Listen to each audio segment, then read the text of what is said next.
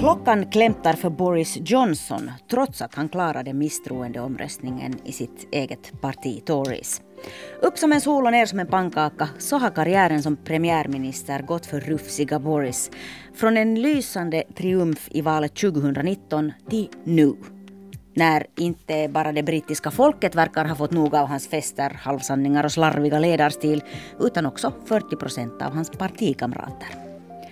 Hur länge kan Boris Johnson klamra sig fast vid makten? Det ska vi prata om i nyhetspodden idag. Jag heter Jonna Nupponen och jag säger hej igen till dig Charlotta Baxton, författare och journalist bosatt i Storbritannien. Hej. Den här misstroendeomröstningen inom Tories var på ren finlandssvenska long time coming. Charlotta, varför är det konservativa partiet så missnöjt med sin partiledare och premiärminister? Ja, alltså det finns ett, ett långt svar och så finns det ett kort svar. Det, det korta svaret är väl det att, att de, de, konservativa brukar vara ganska hänsynslösa då det gäller att göra sig av med partiledare som de anser att inte kan leda den till en, en valseger. Mm.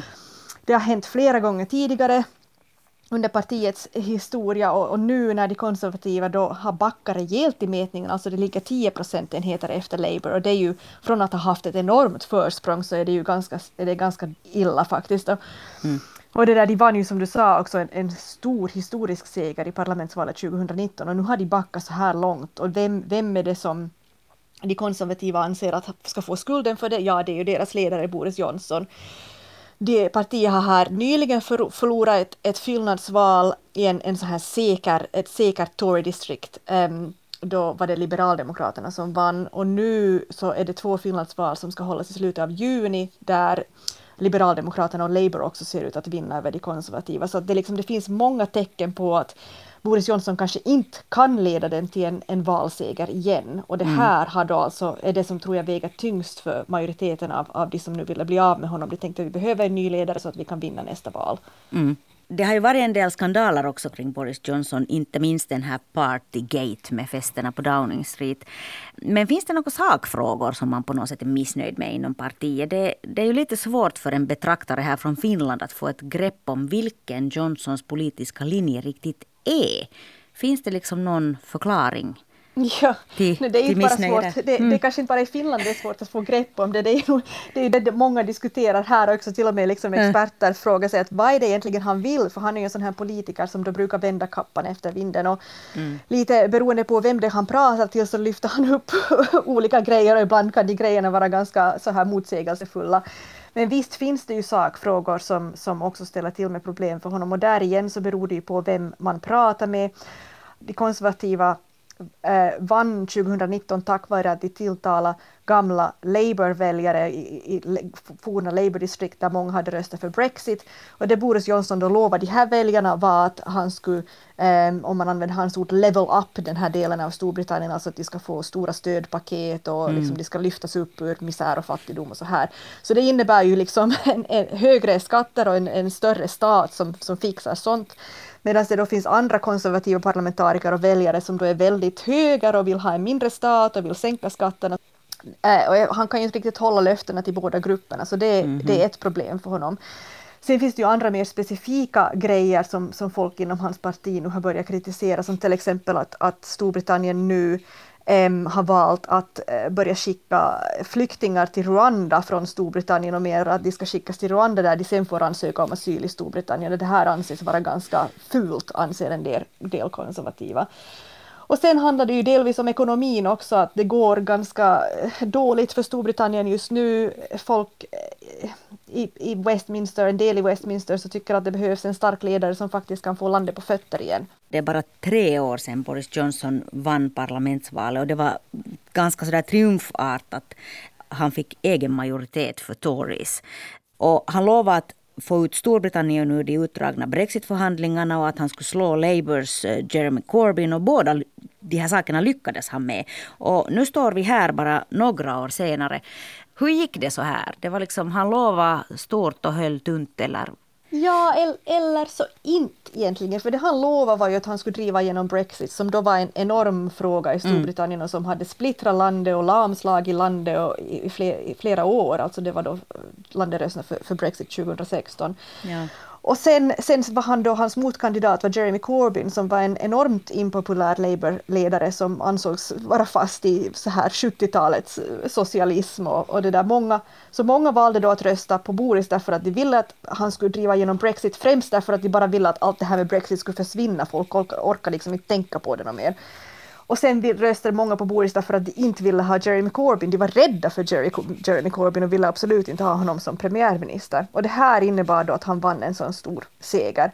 Nu då Labour har en annan ledare och, eh, och Brexit anses vara eh, done and dusted som man säger här fastän Brexit inte alls är avklarat utan fortfarande mm. ställer till med en del trubbel. Så det där, eh, så har han inte så hemskt mycket att erbjuda mera. Regeln är att eh, nu när Boris Johnson har vunnit den här misstroendeomröstningen inom sitt eget parti så sitter han säkert åtminstone ett år. Eh, eller gör han det? Tittar vi bakåt på andra konservativa ledare som har råkat ut för den här samma omröstningen inom partiet så har det inte gått särskilt bra, helt oberoende om de har vunnit omröstningen eller inte. Så har de ändå ganska hastigt ofta antingen själva avgått eller fått avgå. Hur tror du Boris Johnson kommer att agera? Kommer han att klänga sig fast vid makten oavsett? Ja, alltså bara så här kort om, om hur det har gått tidigare så premiärministrar som har utsatts för en misstroendeomröstning så anses vara ganska sårade och har svårt att sen, sen gå vidare efter det. Theresa May, mm. Boris Johnsons föregångare, så valde att avgå efter sex månader. Eh, John Major så satt kvar i två år till men de konservativa förlorade då jättestort mot Tony Blairs Labour i parlamentsvalet som följde. Boris Johnson har ju själv sagt upprepade gånger under sin karriär att han inte är den sortens person som avgår. Alltså om man tittar på hans, hans förflutna, hans karriär och hur han betett sig tidigare så är han inte den sortens person som själv inser att jaha, nu är det dags att gå. Mm. Hela hans politiska karriär handlar om att han vill eh, nå toppen. Um, han uppges alltid vara i så här campaign mode. Mycket av hans politik går ut på att, att liksom säga sånt som ger honom positiva, positiva löpsedlar och, och det där som han hoppas att ska liksom gå hem hos väljare som sen skulle kunna rösta på honom. Att han, han, vill ha, han, vill, han vill sitta kvar. Han kan inte tänka sig och han kommer antagligen inte att, att liksom fatta att han måste avgå. Det enda som som man har då spekulerat här, att det enda som skulle kunna få honom att avgå är om det börjar gå så illa för hans egen personliga ekonomi, att han eh, inser att det är mer lukrativt att, att avgå och ta sig an andra uppdrag. Och det här, här, tidigare i år så skrevs det en del om att han inte ens har råd att anställa en barnsköterska därför att eh, premiärministerns lön är inte så hög och han får inte längre de här lukrativa uppdragen att skriva kolumner för The Telegraph. Vad, tror jag, vad fick han betalt? Vad var det 250 tusen pund per år för att skriva en, en kolumn om veckan för The Telegraph och liksom stora summor för att hålla sådana här tal på fina middagar och sånt här. Att han har då hur många barn det han har? Sju barn eller någonting sånt som han fortfarande betalar för. Att, jag tror han någon gång sa att han behöver en miljon pund om året för att liksom inte gå på minus. Så att det uppges vara den största orsaken till att han faktiskt skulle kunna tänka sig avgå, att om han liksom börjar ja, få, få det lite för knapert själv. Mm.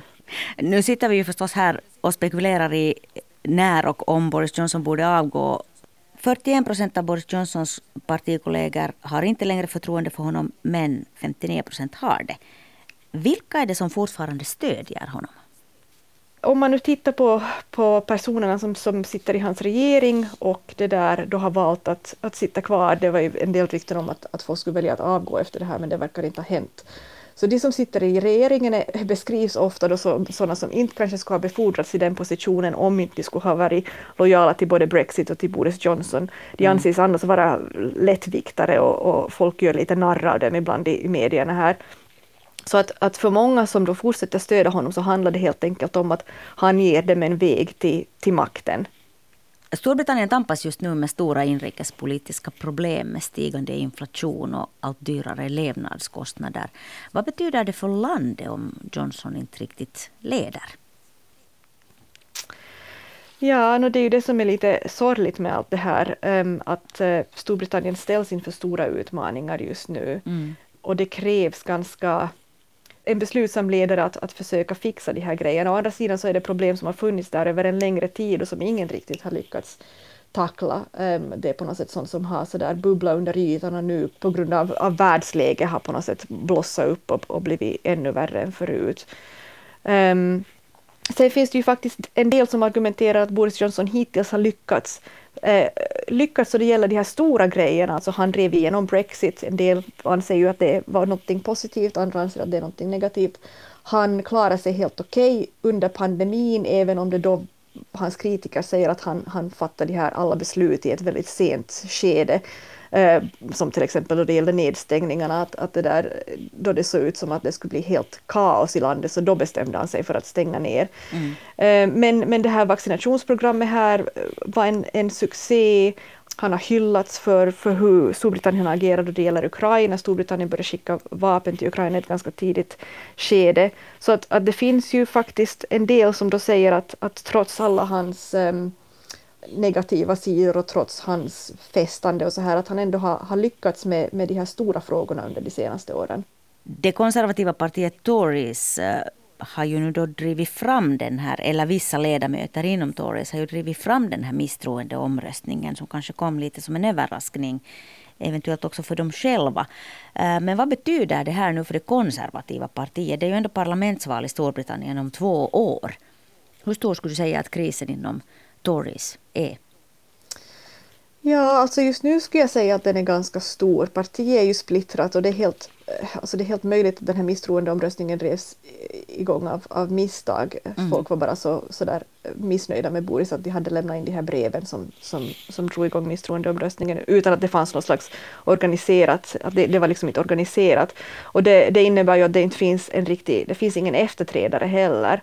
Det finns ingen, ingen klar efterträdare och det är ett stort problem för de konservativa för att om det inte finns någon som kan, ehm, kan liksom leda dem in på en ny väg så då kommer de ju bara att fortsätta på något sätt treva sig fram i mörkret och ju sämre det går för Storbritannien under de kommande åren och, och nu har det ju bland annat pratats om att liksom en, en minister varnar för att vi eventuellt kommer att ha strömavbrott här nästa vinter på grund av problemen med det här energiförsörjningen. Mm. Allt sånt är ju en stor utmaning för, för det parti som har makten. Att många experter här så har dragit slutsatsen att om inte sker någon större förändring och, och Boris Johnson mitt i allt kommer med en massa eh, förslag som kan fixa alla problem så, så kommer de konservativa att fortsätta backa i mätningarna inbördeskriget inom partiet kommer då att, att blossa upp och bli värre mm. och eh, det kommer att gynna Labour. Mm. Vad kan Boris Johnson nu tänkas ta till för att överleva det här? Det är en bra fråga. alltså, nu senast så föreslog han ju att Storbritannien skulle återgå till sådana här imperial measures, alltså att man skulle börja använda de här gamla, istället för meter och centimeter och sådär så skulle man börja, och, och liter så skulle man börja använda de här gamla um, pints och, och sånt som Storbritannien använde för evigheter sedan. Um, så att, att många, många anser ju att han skulle, att han hans stil är sån att han liksom söker till såna, sig till sådana här populistiska uh, förslag som ju inte vad landet behöver just nu. Mm. Eh, det, allt det här är förstås mumma för oppositionen och Labourpartiet. Eh, om en impopulär partiledare och en impopulär premiärminister nu sitter kvar och kanske blir ännu mer impopulär. Vad är ditt stalltips? Hur länge klarar sig överlevnadskonstnär Boris den här gången? Alltså, det är så mhm. svårt att gissa i det här landet. De här senaste åren när jag har fått den frågan eh, så, så liksom, det, det har hänt, det, det, har, det här landet har överraskat så många gånger under de senaste åren. Vem trodde till exempel att britterna skulle rösta för, för Brexit? Vem trodde att Boris Johnson skulle segra så stort som han gjorde 2019? För alltså, han, Boris Johnson är en politiker som kan överraska. Mm. Men um, det var någon expert här som sa att han kommer att, han kommer att tvingas gå under hösten och det där, det känns som att om inte han lyckas svänga den här nedåtgående trenden så då kommer han nog antingen själv att avgå eller att, att tvingas ut av sina partikollegor. Mm, till hösten. Ja. Tack så mycket Charlotta Backstone för den här analysen. Jag heter Jonna Nupponen och du har lyssnat på nyhetspodden från Svenska Yle som produceras av Ami Lassila och tekniken sköttes idag av Staffan Sundqvist. Fortsätt lyssna på oss.